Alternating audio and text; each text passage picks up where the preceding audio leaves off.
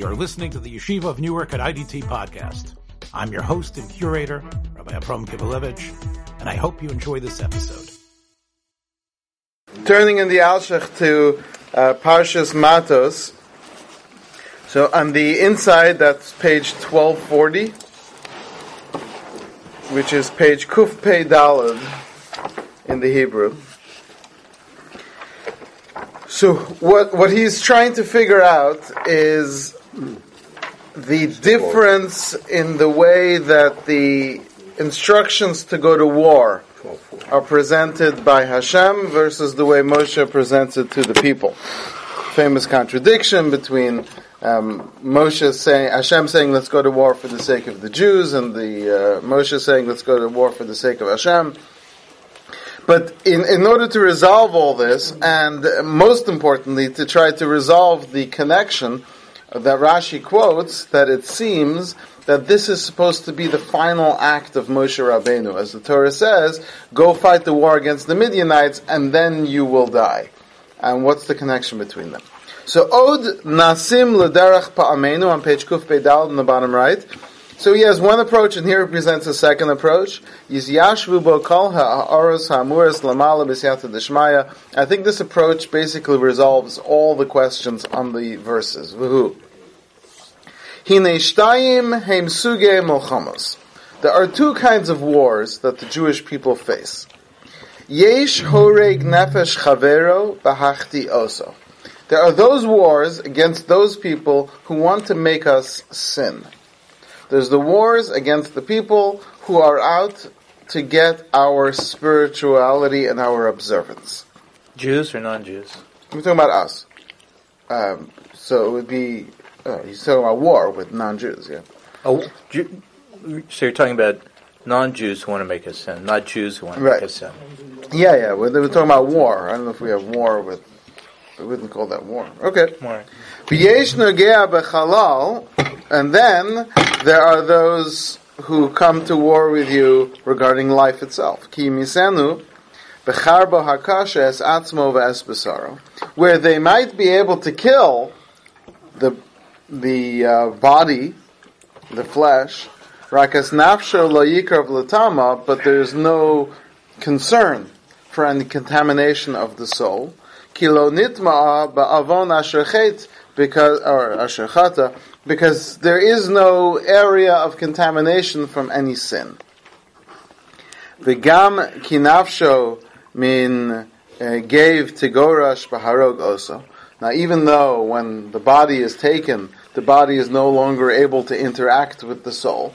I guess he's responding to those who want to argue that when you kill the body, the soul is no longer able to do mitzvahs as well, which is another way of stopping you from doing mitzvahs. Nevertheless, lo nifgama, it hasn't become blemished. Lo te'ader milashuv el elokim asher nisana, but a soul that hasn't blemished, that hasn't sinned, returns directly to Hashem. Al kein hasug harishon atzum ma'od, which is why the first kind of war is much more significant.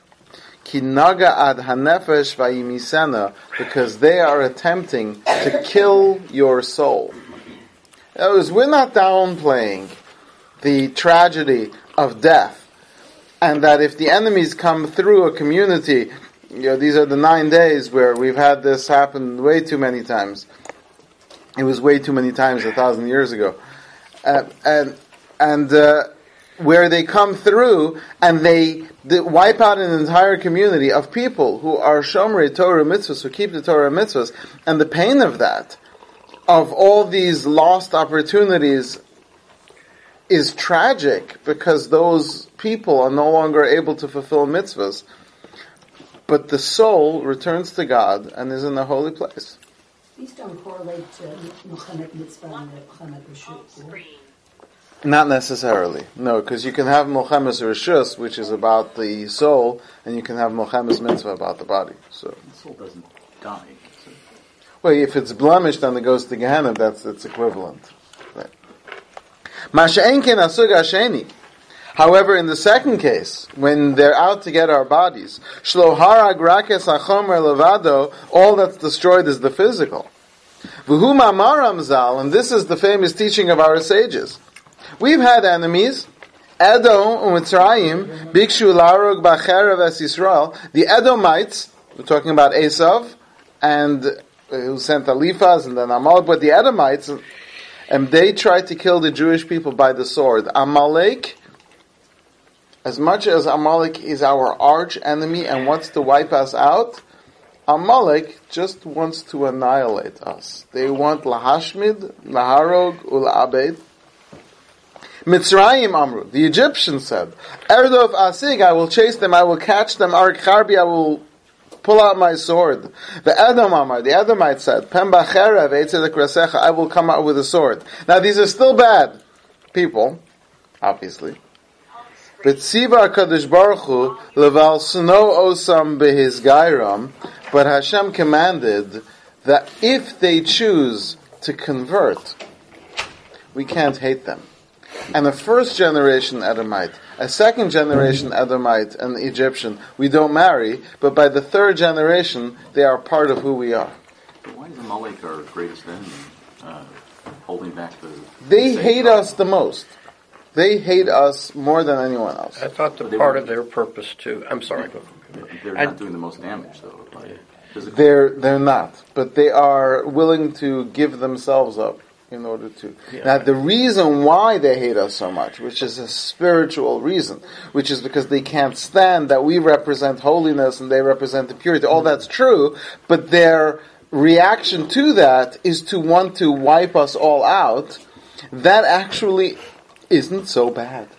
That's crazy to me. What about the idea of korcha baderach? I mean, in other words, they make it possible for other people to attack us. So it's all those things are true. Not just that they want to kill us, but they make it so that you can add anything you want to it. It's still going to be for other people to attack us, for other people to kill us, for other people to this, but it's still killing us. It's their goal is to remove us from this planet, which is bad, but someone can step away from it and 3 generations later. And it's interesting, though, I should say that, because technically we don't even accept Gerim from Amalek. He's more focused on Edom, which is the Romans. Mm-hmm. But I'm just saying, even Amalek, but in terms of Edom, they just want us dead, and the same thing with Egypt. Well, I would say if you want someone like the Greeks, were they the one who wanted to kill us and make us sin? So the Greeks, you see, the Greeks are post-biblical, so it's hard to make a comment about the... Oh, but I give you the idea, because supposedly they wanted to stop free mitzvahs. You know, right. You'd have to figure out how the Greeks work. That would be a Hanukkah discussion, in terms of what he's discussing. It says, Lo sasayev adomi, do not despise the Adamite. Lo sasayev me. Ach asher hechtiacha. But those who tried to make you sin, meaning the Ammonites and the Moabites, Namar Olive, regarding them it says, Lo Yavo Ammoni Moavi. They are not allowed at all. Vitziva po laharoges amidyanim, and therefore Hashem tells us to kill the Midianites. Okay, that was all the first introduction, which is the idea that that we as the Jewish people are more upset with those who are trying to take us away spiritually than those who are trying to take us away physically. V'navo al ha'inyan. Now let's come to the main subject. V'hukishtayim ra'es elu gamalunu hamidyanim. The Midianites, they did both. Achas nuga'es al nefesh. Number one, they tried to affect our souls. Shechtiu es Yisrael. They tried to make the Jewish people sin. But ma'shasani Hashem, with what they knew God hates, Hizima, which is immorality. In fact, that was their plan. Bilam said to them, I can't curse them, it's not working, their God loves them too much. But there's a very simple process by which you can get God not to love them so much anymore. Their God hates immorality. So, send out your best girls and see what they can do. And then, that wasn't enough, but the women, when they would entice the men, would force them, you're only going to get this if you worship this idol. Now they were going directly towards the honor of Hashem.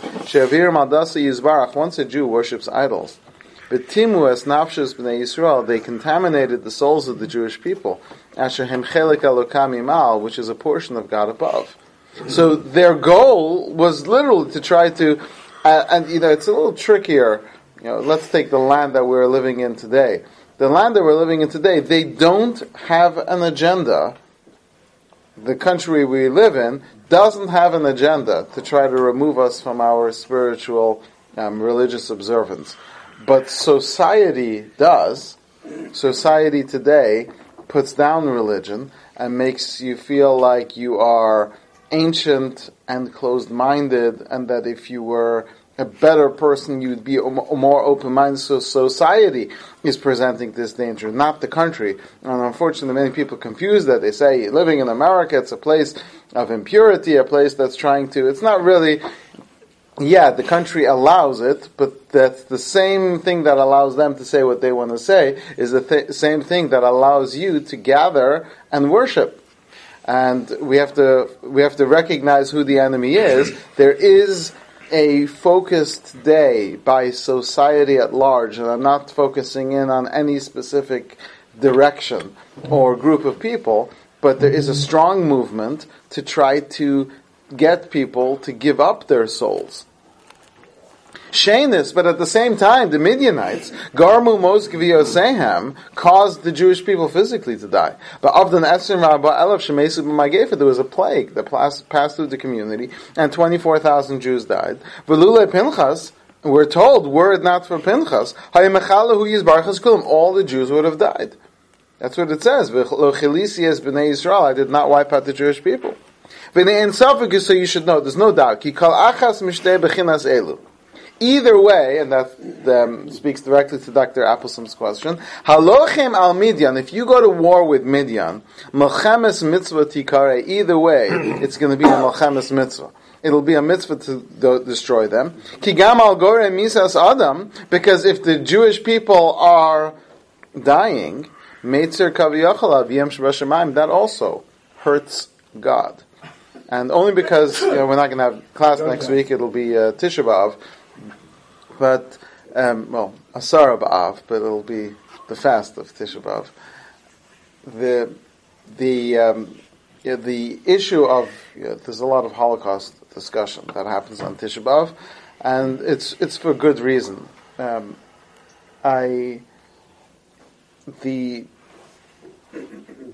The world that is, there's a number of people, or a number of organizations that are trying to make sure that the Holocaust is not lost to the world. And one of the creations of the people who were focused on this movement was Yom HaShoah, Holocaust Day. And I've discussed this before, but I'm going to say it again because it's basically where he is. That many religious people have not accepted Yom HaShoah as a day of Holocaust remembrance. And I had the opportunity to speak to a group of Holocaust survivors, people who were a lot older than myself, and I was speaking to them. The topic was, why do many religious people not recognize Holocaust Day, Yom HaShoah? And I said, the problem is, the impression that most people have, that it's because they don't recognize the significance of this day, they don't take in how serious the Holocaust was, they don't understand its impact on the world and on the future of humanity and all that. I said, that is wrong. The people who made the decision not to recognize Yom HaShoah are people who came out of Auschwitz, are people who were from... The reason they don't recognize... And this is what I said to this group of people who, at this point in the conversation, were looking at me like they were about to. I said, it's because they don't want anyone to think that the Holocaust was an isolated event, that it was one individual occurrence within the long span of history, where all of a sudden these people came along and said, hey, we don't like the Jews, let's try to wipe them out, and that it's a standalone event. And Yom HaShoah, giving it its own day, means that the Holocaust happened independent of all other aspects of history. Rather, the religious would like Tisha B'Av to be Yom HaShoah.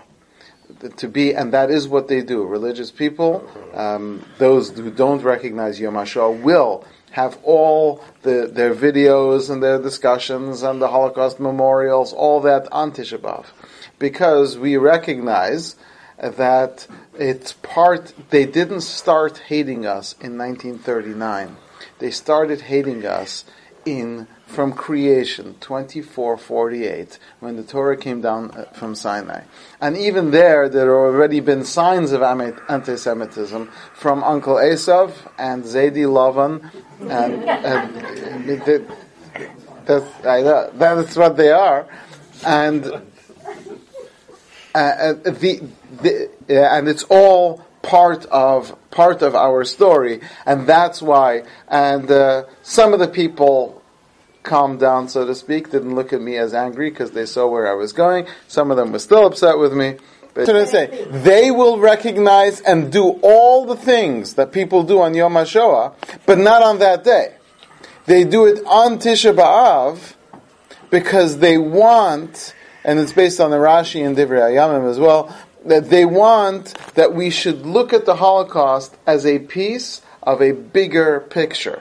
We want the Holocaust to be in the same conversation as the Inquisition. We want it to be in the same conversation as the destruction of the Temple. We want it to be the same conversation as Haman's decree upon the Jews in Achashverosh's domain, and in the same conversation as the Cossacks and their pogroms. We want it to all go together, and that's why they want it to be on Tisha B'Av. So, Purim has its own day. The celebration of Purim. That's where we were saved. You know, someone I was recently discussing. I know this is far from our topic, but it's important. Someone was asking me whether someone who goes back to someone who's a survivor, if they go back to Auschwitz, should they say the bracha of Baruch Ata Hashem she'asa li nes b'makom hazeh, who made for me a miracle on that day, so in this place. So this particular sefer that this person was quoting says that you do make the bracha. I personally have a difficulty with the statement of the she'asa li nes b'makom hazeh. Okay, you survived. That is not. It's hard to contrast that with all the people who died to call it a miracle, but I guess you could call it a miracle. But certainly, there's no communal celebration of those who survived the Holocaust. There is no positive aspect of what we've done afterwards, what we've done to rebuild. That's incredible. I mean, any other people would have been devastated and lost, and people went straight out of Auschwitz, got on a boat and went to Israel or to the United States and built families, and they are now leaders of communities, and it's incredible. It is impossible to imagine that we as a people, even though not all communities were affected by it, but it was the Jewish people as a whole, lost 6 million of us, and yet we look like we're doing fine. Excuse me, would you say that, an action from us Jews, something that we do, sparks that, or fuel, in other words, fuels the hatred that, they have on us? Like, that could be, covered thing. We might do something wrong that, wakes that hatred in them and want to hurt us. And so we are the one that's starting these. So the problem is, people have been trying for thousands of years to figure out anti-Semitism. There are many fine, wonderful Gentiles, really good, non-Jewish people who have said, I really don't want to, but I just hate you. I don't know why, but I have this contempt for you, and they don't even like it because Mark Twain in his essay, everyone reads all the positive stuff of Mark Twain, that section about how great the Jews are, like the stars in the sky, and they survived. There's a whole book that's in front of that little section where he says, why do we hate the Jews? Is it because of this? Is it because of this? I don't know. If people say they're not good citizens, I don't know. They are good citizens. People say they cheat, they steal. I don't find they cheat and steal. They use the system, but we're meant to use the system. That's what the system's for. They use the system better than you. Why do you hate the people? Because they use the system better than you. It's interesting. He's writing this 200 years ago and 150 years ago. Yeah, 150 years ago, he's writing that the Jews know how to use the system better than anyone else, which is interesting. It shows you that. But the point is that anti-Semitism doesn't have a simple answer, which is many of the Jews went there. They said the reason why there was a Holocaust is because you got all these Jews with fur hats and silk kaftans who are looking strange. That's not why. The Holocaust started in Germany, where the Jews didn't look like Jews. It's something that's deeply entrenched within the essence of our being versus who they are, and it seems that it's exactly the other way around, ironically enough, that when the Jews are Jews, then there is less hatred towards the Jews. When the Jews try to be like Gentiles, that actually seems to fuel and increase the hate towards the Jews. It's impossible because our faith is... There is more truth in it, and it's more authentic. Right, their faith is as older. The Talmudic approach is that the reason why it's called Har Sinai, is because it's on the word Sinah, which means hatred. That with the Torah comes the hatred. And there's a certain positive aspect to that. There's a negative aspect to that. But the Netziv, certainly in his essay on anti-Semitism, makes it very clear that it's only when we fail to be who we're supposed to be do we have issues with... Okay, so going on, and this is where we had gone off on a tangent a little bit, was that we have to know that the Holocaust is not just a tragedy to us. The Holocaust is a tragedy to Hashem as well. And there have been different approaches to understanding one of the greatest of all questions, which was, where was God? Where was God when 6 million Jews walked into the gas chambers? And it wasn't 6 million, the gas chambers, but that's the way we asked the question. Where was God? And the answer is, God was in the burning bush. God is, as the verse tells us in Yeshaya, Meitzir Kaviyachal Aviv, I'm going to read that line again. Kigam al gore misas adam. When something causes the death of his people, Meitzir Kaviyachal Aviyam Shevashmayim, it hurts God as much as it hurts us. And we don't even understand what those words mean. Because what does that mean, God hurts? God doesn't hurt. God doesn't hurt, but God also doesn't become angry. And yet you understand that there's a metaphor in the Torah that uses that God... So you should know that Hashem appears to Moshe in the burning bush saying, while my children are in pain, I am in pain as well. And he quotes a verse in Yeshaya, B'chol tzarasam, in all of their difficulties, lo tzar, God is in pain as well. V'omar, and he says, Mi yitain roshi, who would give me my head? V'evke yomam v'layla, God says, I will cry day and night, as chalele bas ami, for the loss of my people. And I have no doubt that the Alshech who's writing this, he's writing this for Parshas Matos, knowing that Parshas Matos is always within the 3 weeks.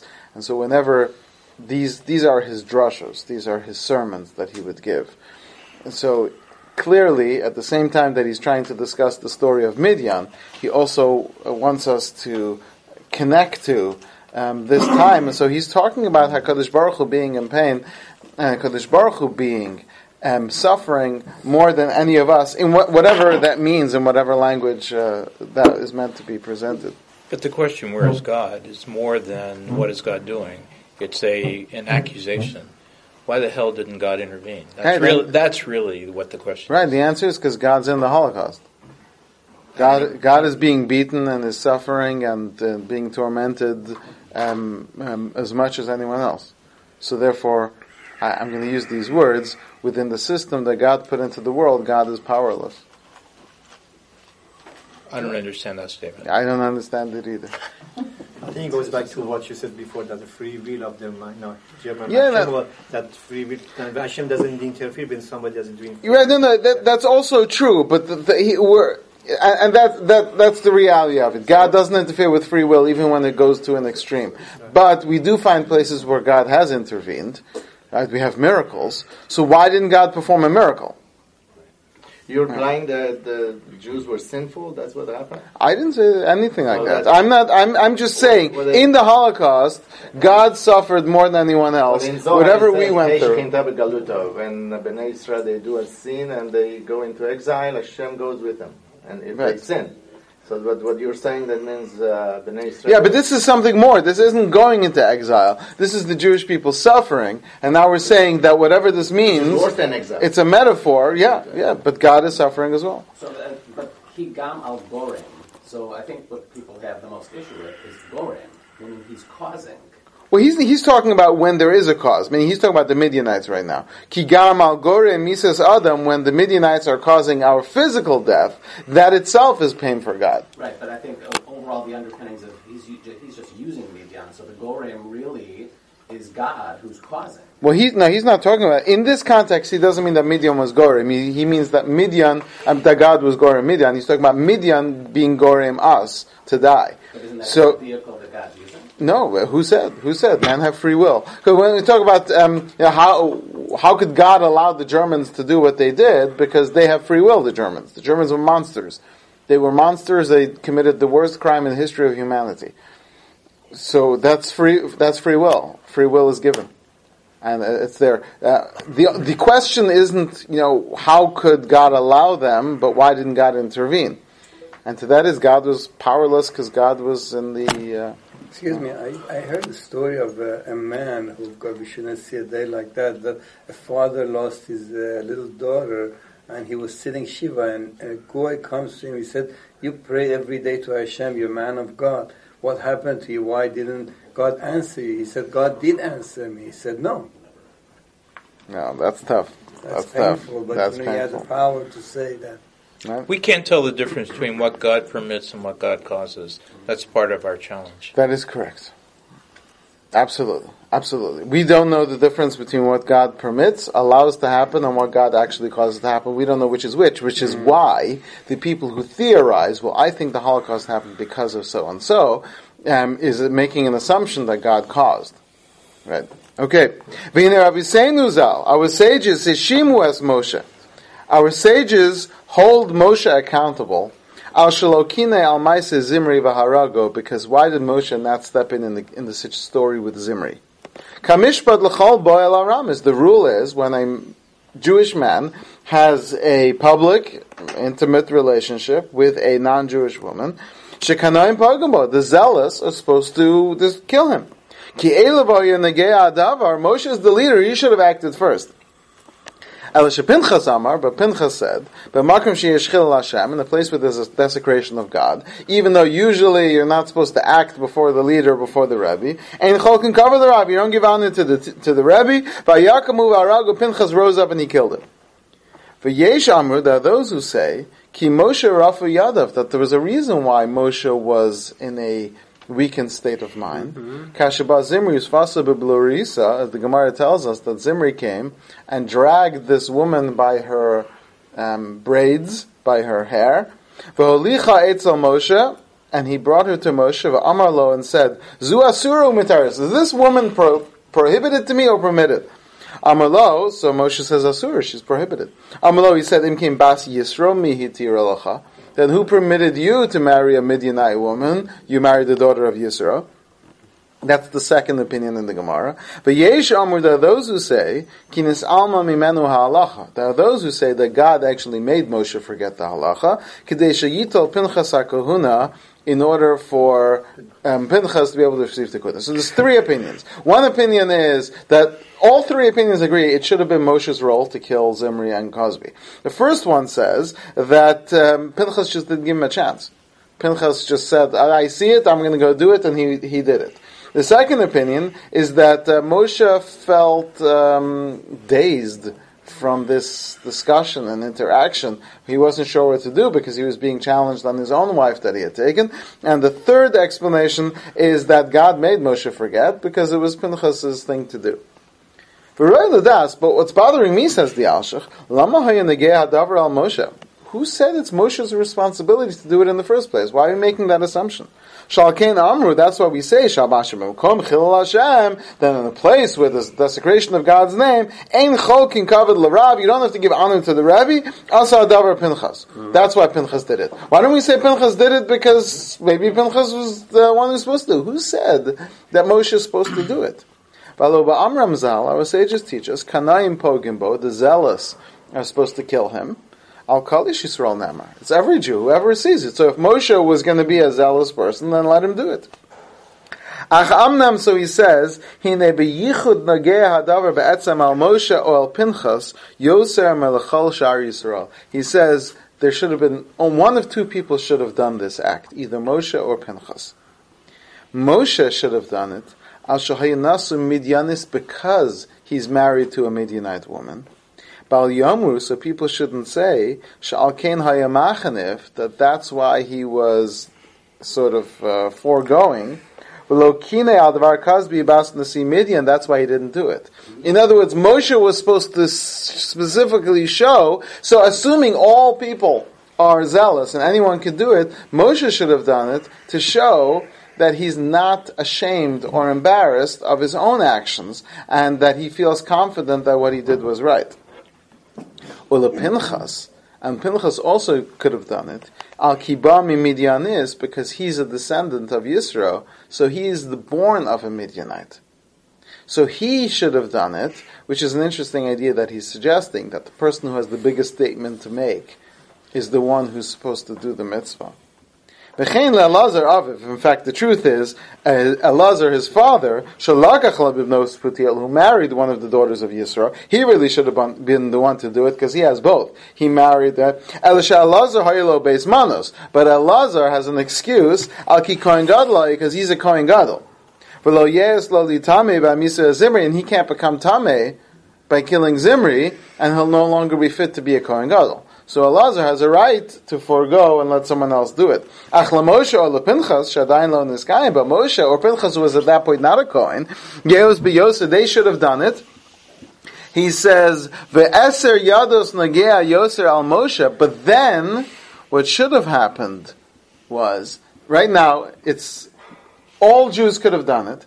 It's between Moshe and Pinchas right now, because the rest of the Jewish people are out because they're not really making a major statement. Elazar is out because he's the Kohen Gadol. That leaves two people to do it. And then Zimri shows up in front of Moshe. He brings her by her hair, and walks her before Moshe. And with chutzpah, Vayomer lo, he says to him, Zo asura umuteris, is she prohibited or permitted? B'amor lo, and then when Moshe says, Asura, she's prohibited. Hikish zinuso l'nesile Moshe achashigaira. He then compares his own base, immoral, perverted act to Moshe marrying Tzipora after she had converted. There's no comparison there. Valkain, and because of that chutzpah, Lo haya mishpat hakanais be'atzam ha'bereshona, it therefore becomes Moshe's sole responsibility. He is the true kanai, because he should have shown that what I did was right, and what you're doing is wrong, because it was even between Moshe and Pinchas, but by Zimri bringing this woman in front of Moshe and mocking Moshe in this way, and comparing Moshe's marriage to this, that should have put it on after the Torah, yeah. After the giving of the Torah, yeah. He marries her before, because Pinchas is born before. And there's no history of Moshe ever killing anyone directly. He might order it. The Egyptian, he killed the Egyptian. He did the first part. Yeah. That was the only thing, right. But after that, there was no... Well, I mean, he calls out the heavens and tells them to swallow up Korach, but do we find Moshe taking a sword to anyone? Yes. He kills the Mitzri. That's the Egyptian, yeah. That's the example. He killed Bilam too. Who killed Bilam? Pinchas kills Bilam. So Moshe knocks Og down. He hits the ground. He really dies from a fall. So I don't know if you consider that. Okay. Zimri himself was just in a relationship with her physically. There was no idol worship in his individual case. So when he was bringing her before Moshe, the people were. But he's talking about directly this conversation between Zimri and Moshe, where Zimri says, well, if you can do this, why can't I do this? When the difference is, between day and night, the difference between the two stories. So he says, and Moshe didn't do it. Ki rafu yadav kamadubar, he became weakened from it. He felt deflated from this challenge to his honor. Al ken yeus lamoshe ata lasaken. And so Moshe needs to fix his failure. Bekanu kinas hamidyanim, Moshe can show that he didn't, he can fix his action. The Yismishar Linkam Nikmas Hashem Midian. By going to war with Midian now, he would show that he is really doing, that he did the right thing, and that he is standing up against the Midianites, even though he had married a Midianite. Al Kain, and I want to focus on this. Avinu Shebashamayim, our Father in heaven. Ba'avoso es Moshe ka'avas ben Yirtza, because Hashem loves Moshe like a father loves his son. Amar Elav, he says to him, Asay zos efo, I'm going to have you do this. Ukshot atzmecha, to fix yourself. L'sakin adavar, to correct the matter. B'terem tova lavasecha, before you come to your fathers. And this is an amazing idea, and I know we're basically almost out of time, so I'm going to try to say this quickly, but let's focus on this point as much as we can, because this is an important point. Everyone here has a general task and a specific task. Your general task is very clear to you. 613 mitzvahs, and of those, the ones that apply to you. So, for most of us today, we are not king, so you're not going to have the prohibition of having too much gold and silver. We are, we don't have a Beis Hamikdash standing, so you're not going to have, so we have somewhere between, let's say 150 to 300 mitzvahs that are still available. Of those, if you're not a Yisrael with a firstborn son, many things will not apply to you. But those that do apply to you is your general obligation. That is universal and true for every Jew, depending on the specific slice of Jew that you are. However, every person also has an individual task, but this individual task is not so clear. Rabbi Klein had mentioned this yesterday, that you can figure it out only in the case where you are the child of Yibum, so there you can kind of look. But if you would know your previous life, if you would know the construct of your soul, you would be able to figure out specifically the things that you would focus on. And it would make things so much easier if someone would come to you and say, you should know that your major focus is honesty. And if you correct honesty, even if you fail in other areas, you'll be fixed. That would be great, because all of us would really do that. We would focus on honesty, and then we would be perfect. But then we wouldn't focus on other things, which is why it's hidden from us, because then the suggestion is you have to keep everything in case that's the one thing you're here to do. So you'll say, well, if there's really one major thing that I'm here for, then how is that fair if I don't know what it is? How am I supposed to fix it? The answer is that Hashem gives everybody multiple opportunities to correct the major things in life. You don't get one chance, you get a number of chances. And according to one opinion, it's the thing which is most difficult for you. We don't have time to get into that, which is something that keeps occurring over and over in your life, and you just can't seem to win it. That's the one that is the one that your life is really all about. But he's saying, and this is Hashem's love for Moshe Rabbeinu, Hashem says to Moshe, this is your one mistake. I want you to deal with this. I want you to take the vengeance of Hashem, the vengeance of the Jewish people, this is for your sake in this world, so that, and he carries on saying, we don't have time for it, so that when you come up to Shemayim, all accounts are paid. And this is another idea that if we would have more time to focus on, the concept of coming up to Shemayim and still having an outstanding bill is not a good idea. Now, what you want, and all of us go through difficulties in life, we go through suffering, and that's part of what Tisha B'Av is about, the difficulties of the Jewish people. And they wonder, if Hashem loves us so much, why are we suffering so much? And the answer is, Hashem loves us so much, that's why we suffer so much. Hashem accounts for us for all our debts in this world. Hashem collects from us a little bit at a time, sometimes a little more at a time, but the Jewish people, so that when we come up to Shemayim, and we merit to go to Gan Eden, to be free of all the difficulties that happens if someone comes up to Shemayim and still owes. And this is an example of what Hashem says to Moshe, finish this task, then you'll be ready to come up here. Thanks for joining us for another episode from the Yeshiva of Newark at IDT Podcast. Be sure to subscribe on your favorite podcast app so you don't miss a single episode.